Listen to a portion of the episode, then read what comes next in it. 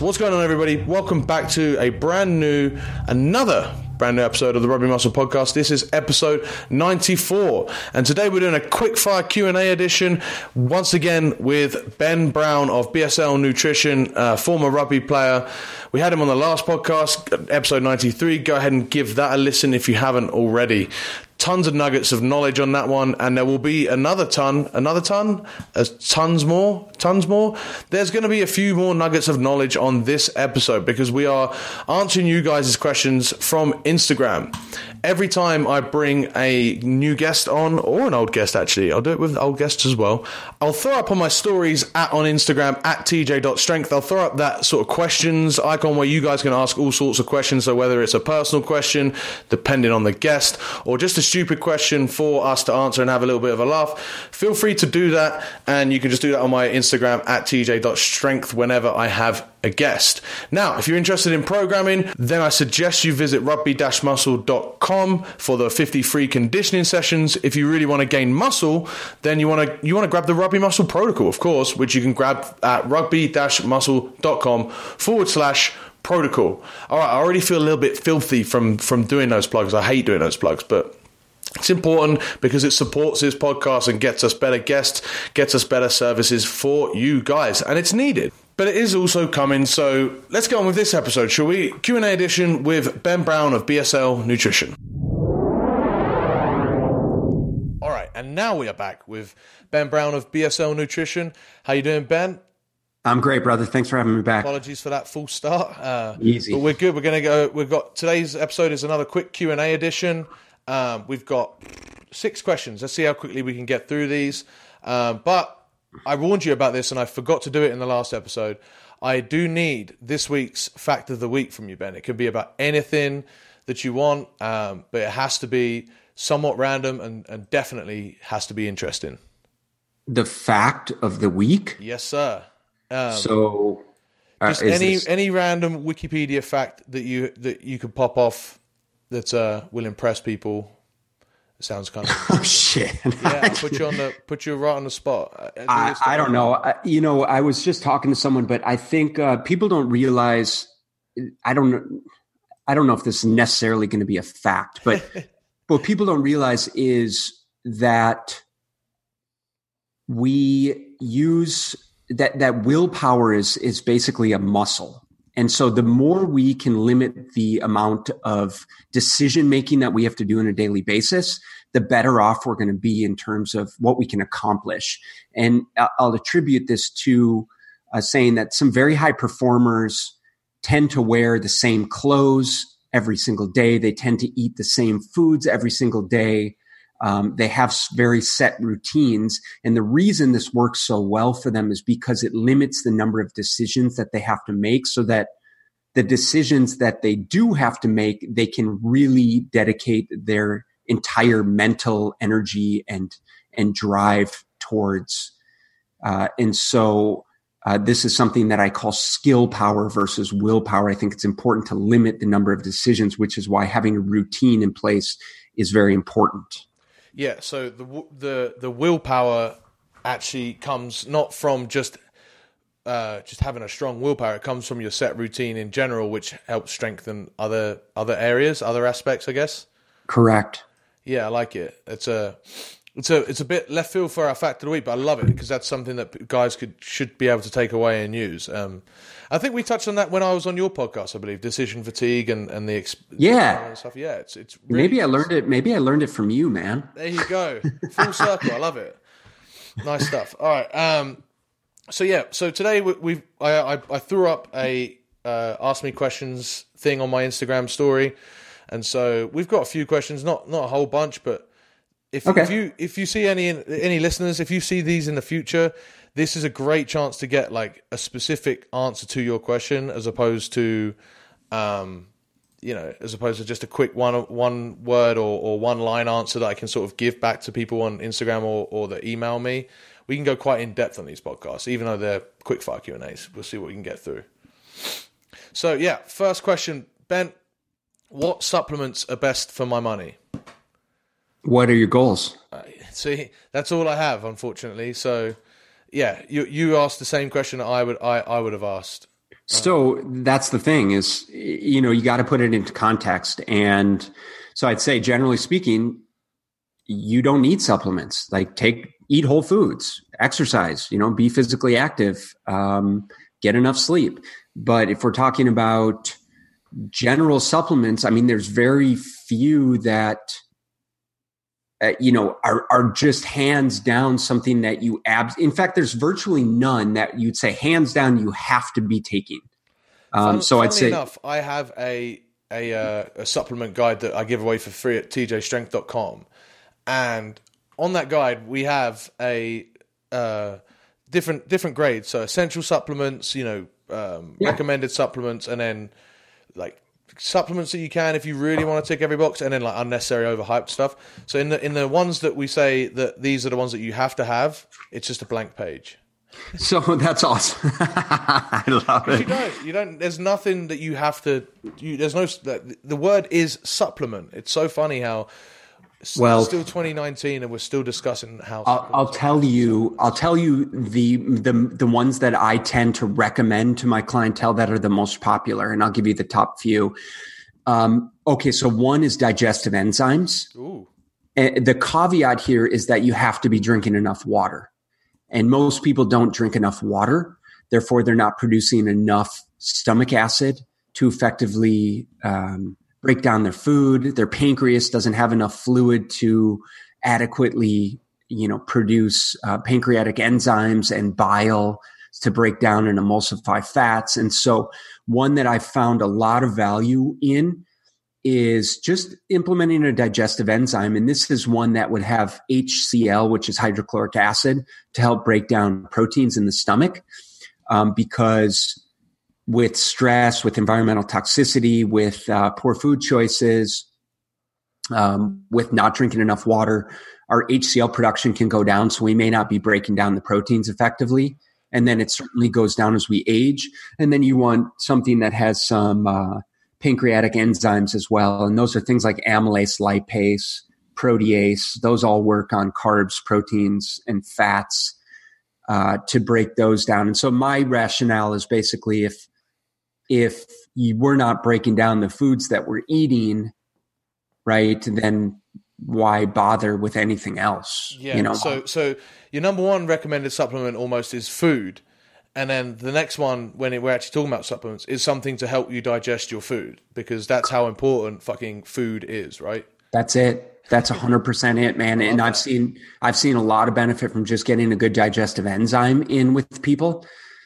Um, there's just so many. I mean, I think digestive, uh, some form of digestive disorder is like the number one most, you know, in terms of medications prescribed, especially or especially over the counter medication purchases or or uh, product purchases from like a you know a Walgreens or a drugstore, or have all have to do with digestive dysfunction.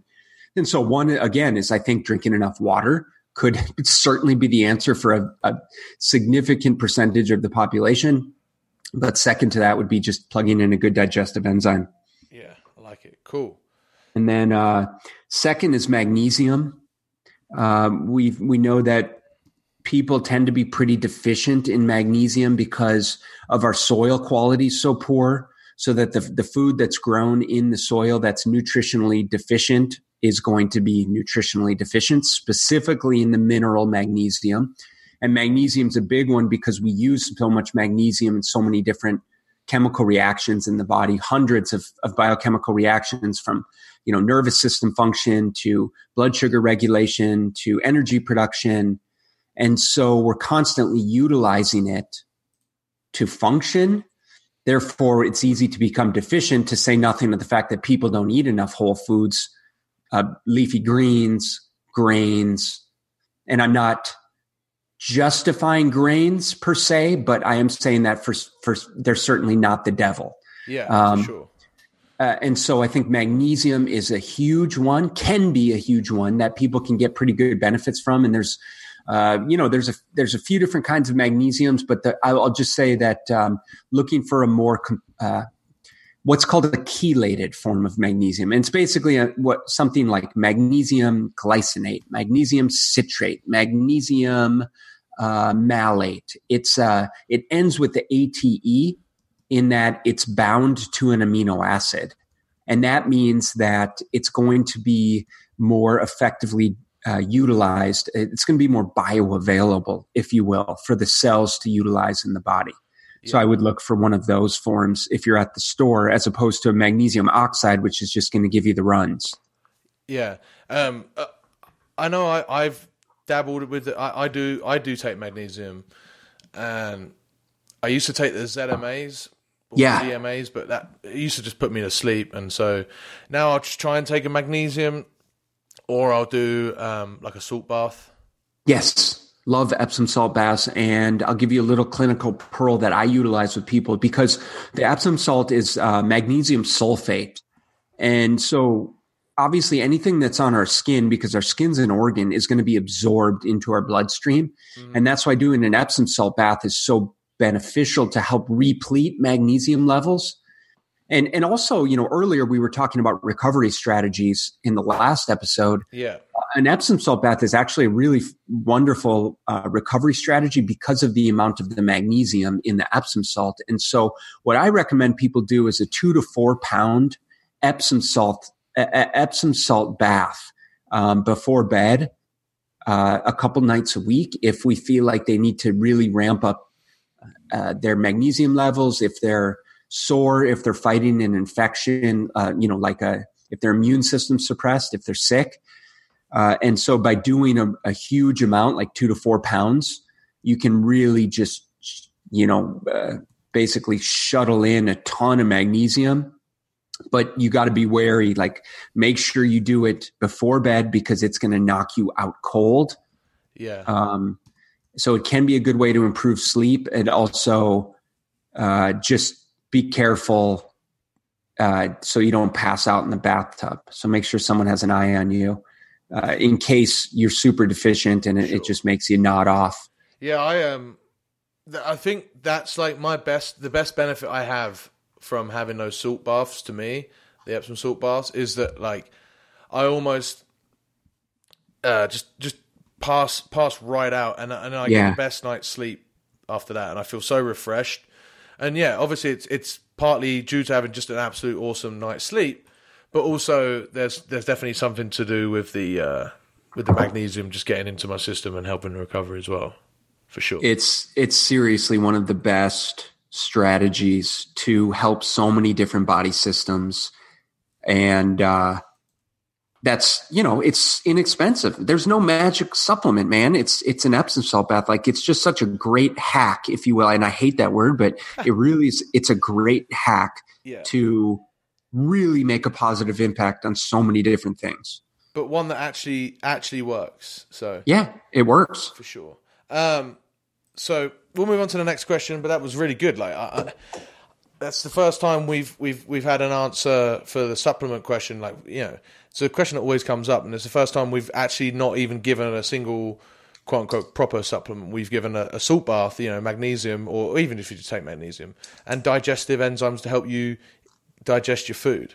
Yeah, I mean, I it totally. That's why I say, you know, what's your goal? Like, if we're talking about what's the best supplement to help me get over my cold, what's the best supplement to help me manage my blood sugar? What's the best supplement to help me manage stress? I mean, there's things that we could recommend, but really, it's just not that well supported.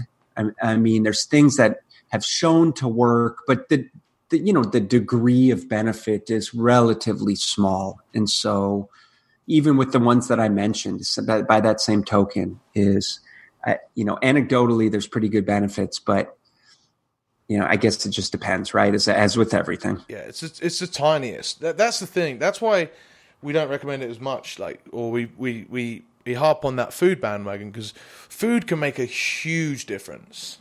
Supplements mm-hmm. can make a difference but but the, but getting your food right can make a massive difference. And so don't That's focus it. on the supplements, focus on the food. Yep. Speaking of which, next question is uh, why is nutrition so confusing? I keep getting opposite advice. Yes. That's a great question. Yeah. And it's a great question because there's so much conflicting information out there that, dude, how can you not be confused about it? I mean, even as a as a nutrition professional, if you will, as a fitness professional, right? Having a degree in this stuff, it's still confusing. It's probably more confusing now than it was when I didn't know what the hell I was doing and I was just dogmatic about eating paleo and avoiding gluten, right? It's it's so confusing because and the reason it's so confusing is because we are all biochemically individual. Mm-hmm. And we all need different things. Yeah. And there's no one right way to do it. It's it's find the way that works best for you. And and the only way to do that is just to start to experiment and really get in tune with how you feel and not you know be a zealot about what it is that you're doing and not is just really be observant about it and use it as a research you know an n equals one research study and say i'm going to try this i'm not going to attach any biases to it you know i'm going to try keto i'm going to try um, intermittent fasting. I'm going to try low carb. I'm going to try Atkins. I'm going to try the whole 30. Like whatever, try it all. And you because the best thing that's going to happen for you is you're going to realize what works and what doesn't work. And from that, you can start to build your own unique nutrition plan. Yeah. Because as we've seen, you know, there's vegan, it's, there's outliers in every area. So there's vegans that are professional athletes that have a ton of muscle that would swear by doing a vegan diet. There's carn there's there's carnivore diet and you know keto zealots that would say that's the only way to go. That's fine. Maybe that works for them, but it's not right for everyone. We know that.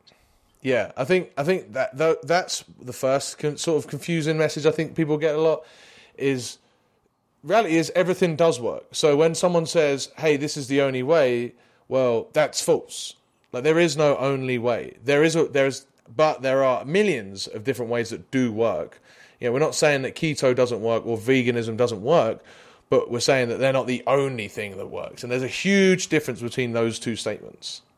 That's it, and it has to do with our, our just our our DNA. It has to do with our, our where our ancestors come from, the part of the world where our ancestors come from, and what our ancestors ate, and whether they ate grains or whether they they didn't. And man, then there's so many different genetic, uh, you know, components to it, and so you really got to tune in. And this, I know people want an answer. They want to know, no, just tell me the way. There's no way, man. The way is for you to figure it out yourself and take what you're saying, TJ, and start to plug it in and try it out. And take what I'm saying and find what resonates with you, plug it in and try it out. Maybe it'll work, maybe it won't we I mean I'm sure you find this as well. It's like when I even when I have people that pay me money to work on their nutrition, it's not a case of oh I just write this meal plan and that's it. Like it's every single week. Right, what what went wrong this week? Why did that go wrong? Oh, because you had this social arrangement, mm-hmm. or, or did you have this food come up, or or whatever it is, you know.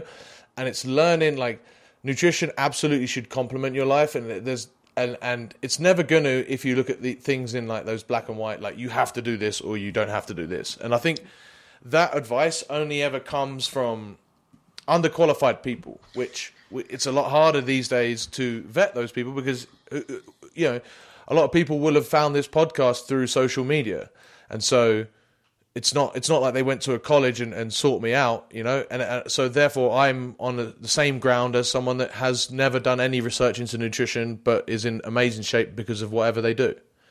Yeah, well, it's it's combining the art and the science, and yeah. and right, it's the coaching process. It's it's despite the fact that people may be paying you for the nutritional guidance, what they're really paying for you paying you for is the coaching process yeah. to help them create more awareness around what they're doing why they're doing for you to give them the tools to plug in and then help them interpret the results so that they're creating a way of life.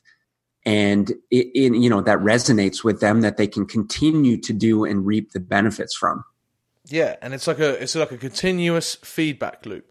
And i almost think that's another that's like the last part where people sort of get messed up when they're talking about nutrition is and why it gets confusing is people always want the next step. Like they always want to to create a new loop and but they haven't finished the other one. So you know they're, they're trying to find out what the best supplement is but they haven't sorted out their diet first or they're looking for the best post workout meal but they don't even care what they eat pre workout and those sorts of things are where people they always want the next step but if you haven't got your current step down you're just going to trip up Boom, that works. That's it, man. That's it. Nice. All right. So next question. Um, uh, what do you guys think of Stan Efferding's vertical diet? Have you heard of this? No, I, I've heard of it. I don't. I have no idea what it is. Um, it's. I mean, we can we can just take this and file it almost under the last question, right? I think it's it's a type of diet. It seems to work very well for Stan Efferding. It seems to work for, very well for a few people that have done that, and it's you know, it's not the be all and end all for sure. But I think it's it. something about. I think it's Yeah. like a lot of. Um, I think it's beets, which are great. Like nothing wrong with beets. I think it's lean or some, or might even be fatty, but it's it's red meat. It's a lot of red meat, and it's a lot of uh, either. I think it's it's white rice and, and for some reason it's carrots. I'm sure that's in there. And I have no Dude. idea why it's vertical. Maybe we should have done a bit more. Maybe if if I if there's interest, we'll do a whole episode on this. But I don't. Yeah, I mean, I think it's just could- he's picked some very good foods and said, right, eat only these, and you know, talk to me why that could be a good thing. Well, it, you can do it. You can. I can make a diet with any four different foods or or ten different foods, and say, okay, eat these. Great. You know what that's going to do? It's going to cause you to eliminate a lot of the shit that you've been eating. Yeah. So invariably, it's going to cause you to create a caloric deficit. And you know what happens when you're in a caloric deficit? You lose weight. Amazing. And so, it, I mean, you could say, what do you think about X diet? You could say it about any single diet, and I'll say, eh, it's probably fine. It probably works to some degree. The real question is, what happens when you stop following the diet? Or even better is, is it something that's realistic for you to follow forever? Yeah. or is it something that you could just cycle in and cycle off in which case that may be beneficial or find times of the year when it's beneficial to do um, you know so you you got to look at it from the right perspective and put some context around it Yeah, I think, um, yeah, it's it's just strange. It, it's people, but I guess it's not that strange. I guess people just want a black. Like it's easy when they do it. Like people will find a lot of success if they do have a black and white answer, because you almost don't have to ask any more questions. There's no more confusion. Like everything that you can't eat is bad, and if that works.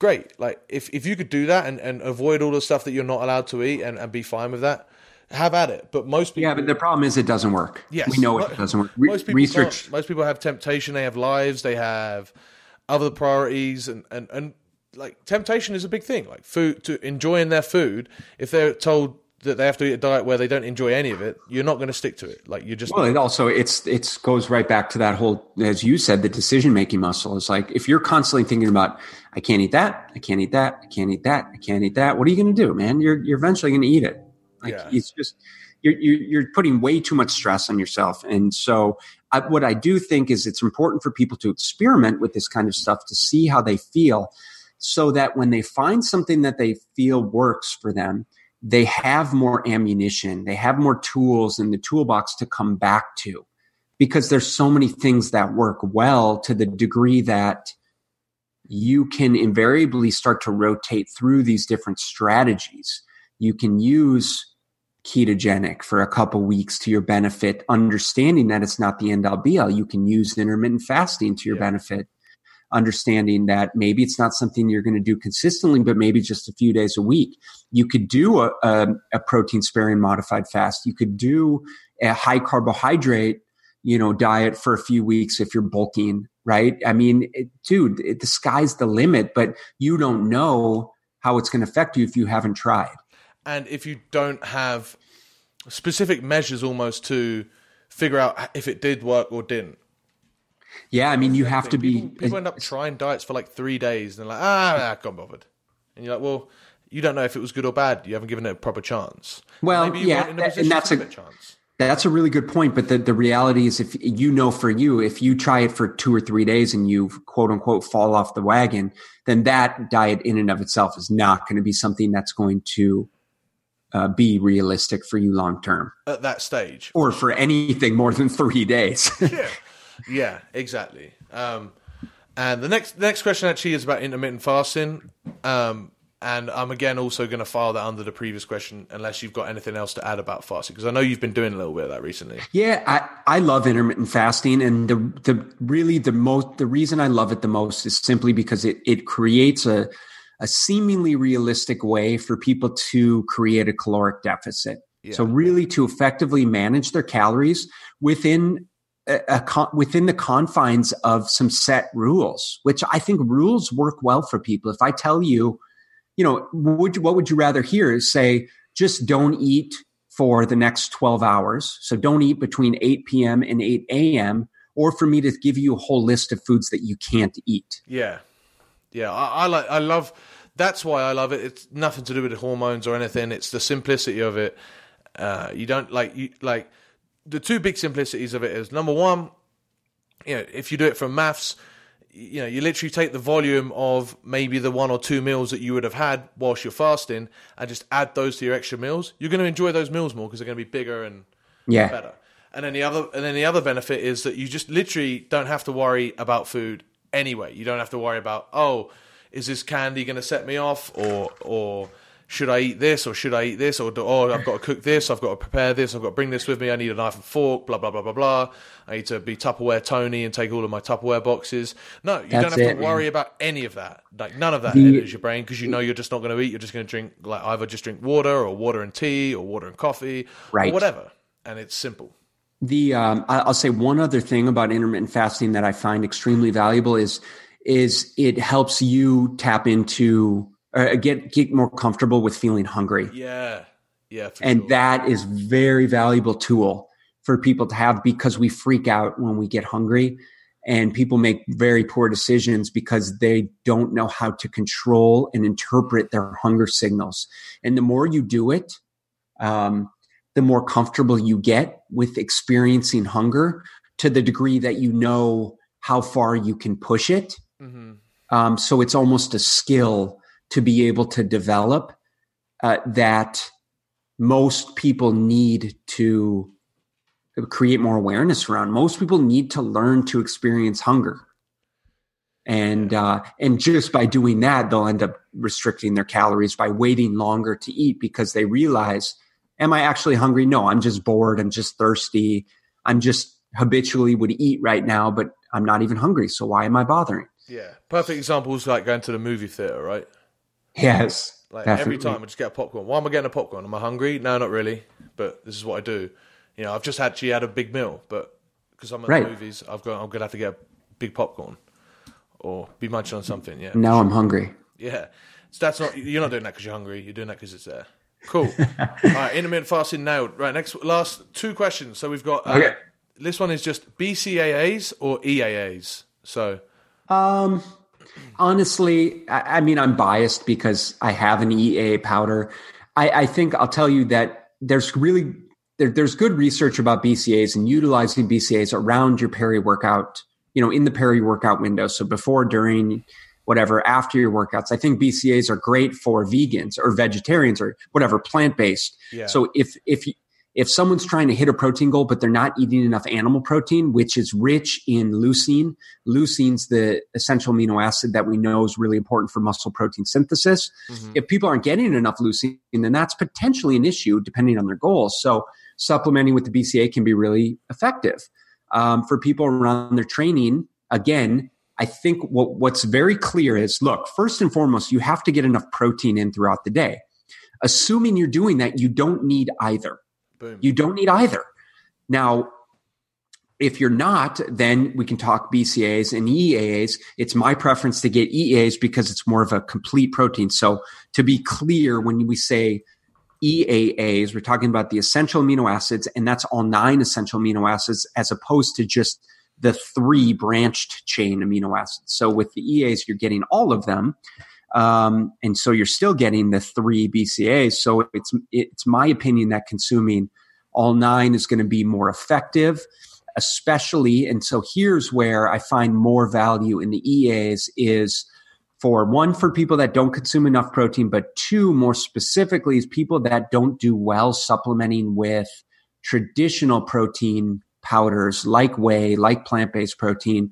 They may have ga- uh, digestive issues Um, they may not like the taste. That's where utilizing an essential amino acid powder could really come in handy to help them hit those protein goals.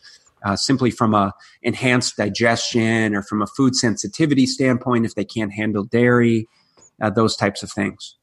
Yeah, beautiful. So essentially, what you're saying is we can we if we get enough protein in, regardless, eh, the, we're not we're, we're not sure how much benefit we're going to get from either of those.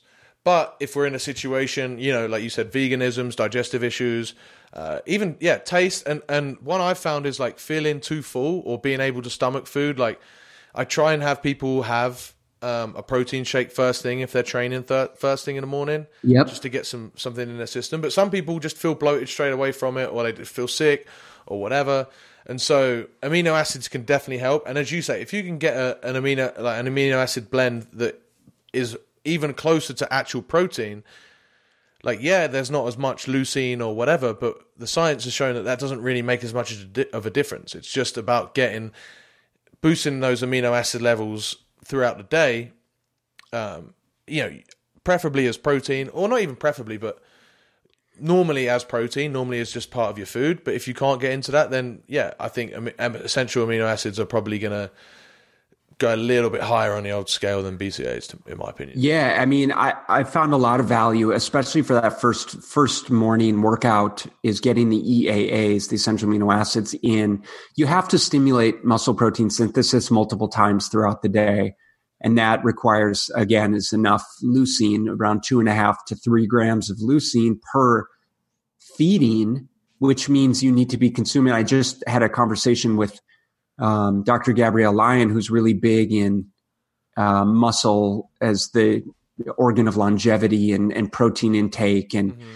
you know, her research is showing that, you know, people need between 30 and 50 grams of protein per feeding in order to get that stimulus. And 30 grams, dude, that's a lot of protein. So this is an area where yeah, I mean, it's always best to say eat real foods. Sure, I get it. But if we have a supplement that can help, then it could really be advantageous to create that muscle protein synthesis. Yeah, for sure. That's really well put. Awesome stuff. Um, good answer to that question, and we're going to move on to the very last question. it's the what is the best post workout meal for muscle growth? So at least we, we've got good specifics there. But I mean, we spent this whole episode pretty much uh, crapping on the idea of that there is one best thing. But you know, yeah, I mean, uh, so obviously you're going to need a, a good chunk of protein in in a form that you can adequately digest, right? So generally I'll say an animal protein, right? That's rich in the essential amino acids. And then depending on the type of training, um, you know, for in from an insulin standpoint, I mean, typically if your goal is putting on muscle, you want to consume some form of carbohydrate. Um, and that can really be anything, really. I mean, the post workout window is beautiful because you're insulin sensitive. So likely the, and uh, again, this totally like this totally depends on who we're talking about. If we're talking about a, a lean guy with a lot of muscle mass, they have very different carbohydrate metabolism than someone who's metabolically deranged and is type 2 diabetic. Yeah. Um, and so what I'll say, let's just say we're, we're speaking to the generally fit and healthy male or female that has a decent amount of muscle mass and you can kind of you almost can do whatever you want with respect to your total daily caloric needs you know your macro needs as long as you're getting a good chunk of protein this is the time where you can kind of get fun and geez, I mean, maybe you could have a bowl of cereal with some skim milk. You know, you could you could have um, a pastry, but generally speaking, I'll say yeah, like potato, rice, quinoa, oats, something that's going to be a little you know more effectively uh, nutrient dense. Yeah, uh, and and generally you want to keep the fat a little bit lower in that post workout meal. Um, I'll, I'll I wrote I put together a perfect um, workout meals guide. I'll just give a uh, unsolicited plug for that. That's on my website. Um, I'm sure you could put the the link yeah, in the show. it'll notes. be in the show notes for sure. Yeah, but uh, I, I, put together a somewhat comprehensive guide as to what to eat before and uh, before and after your workouts within a time frame like two to three hours uh, you know before and or greater and then within one to two hours 30 minutes before but um, generally speaking that post workout window yeah protein high carbs moderate depending on your how intensely in the duration of your training how much muscle glycogen you depleted and then generally the fat should be low at that meal yeah, for sure. Uh, like, there's so many factors that go into it. You know. yeah. you said all of that, and I'm already. I'm. I'm also thinking. Well, what are you? What have you already eaten that day, or what do you plan on eating yeah. for the rest of that day? And those. That's it. And so it really does come down to. It's the same as the the BCA EAA question is like, okay, well, what are your total daily macronutrient and calorie needs? Yeah. And so then what you can do is you can start to have fun breaking things down in the pre, the post workout window so that, you know, generally I would say consume the majority of your carbohydrates in that pre and post workout window yeah. because that's when you're going to utilize them most effectively. And then you can kind of disperse the rest of your calories uh, equivalently throughout the rest of the day, like protein equivalent through each meal. But then you could go f- higher in fat at later times or earlier times away from the workout window. Yeah. And the one last thing I would add to that, like everything you said is spot on. I would just add that you enjoy it, like it's an enjoyable meal because um, when you finished working out, like you want to bring your stress levels all the way down, and just by chilling out, just having like some food that you enjoy, that's really going to help. Whereas if you're you know, if you if you get straight from the gym, go straight to your your your kitchen, and you and you you know, I don't know what you rustle up something that stresses you out. It's really an awkward meal to make and you don't even enjoy it, then that actually could definitely have some significant effect on how well you recover and build muscle. So have yeah. something that you enjoy. For sure. But, Can't argue with that. Yeah, absolutely. All right, Ben. So thank you so much for coming on again. Um, you already gave you. I've already said about your little plug about your for your. Is it? Pre, but your your. It's uh, my, I think I think it's called nine best pre workout meals guide. Nice. All right, that'll be in the show notes. Is there anything else that you want the guys to go check out at the end of the episode? Um, no, I mean, if they want more nutrition information, they're welcome to check out my podcast. It's called the Smart Nutrition Made Simple Show on iTunes, and uh, you are featured on that. Boom. Um, so we could put a link to that as well. And otherwise, um, y- you'll have the other uh, resources for them to contact me if they have any questions. Absolutely. Yeah. I mean, it's, yeah, everything that you've been saying is very, very much similar to what we say over here at Rugby Muscle, especially with the nutrition stuff. It's it's awesome, man. Like it was great to connect with you and great to have you on this podcast. Always a pleasure, my friend. Take care. Take care as well. Thank you so much. Thank- right, guys, thank you very much for listening. If you've enjoyed this episode or if you've enjoyed any episode of the Rugby Muscle podcast, please go ahead and give us a five star rating and type a quick review. It takes about a minute and it really helps us out a ton, helps grow the show, helps grow Rugby Muscle, and in turn, we will be able to give you guys the best quality content, information, and programs that we possibly can. If you're interested in any of that stuff, like the free physique nutrition video series, or the TJ Strength Supplement Guide, or the 50 free rugby conditioning sessions, you can find them all at rugby-muscle.com or by going through my Instagram profile at tj.strength. Give me a quick follow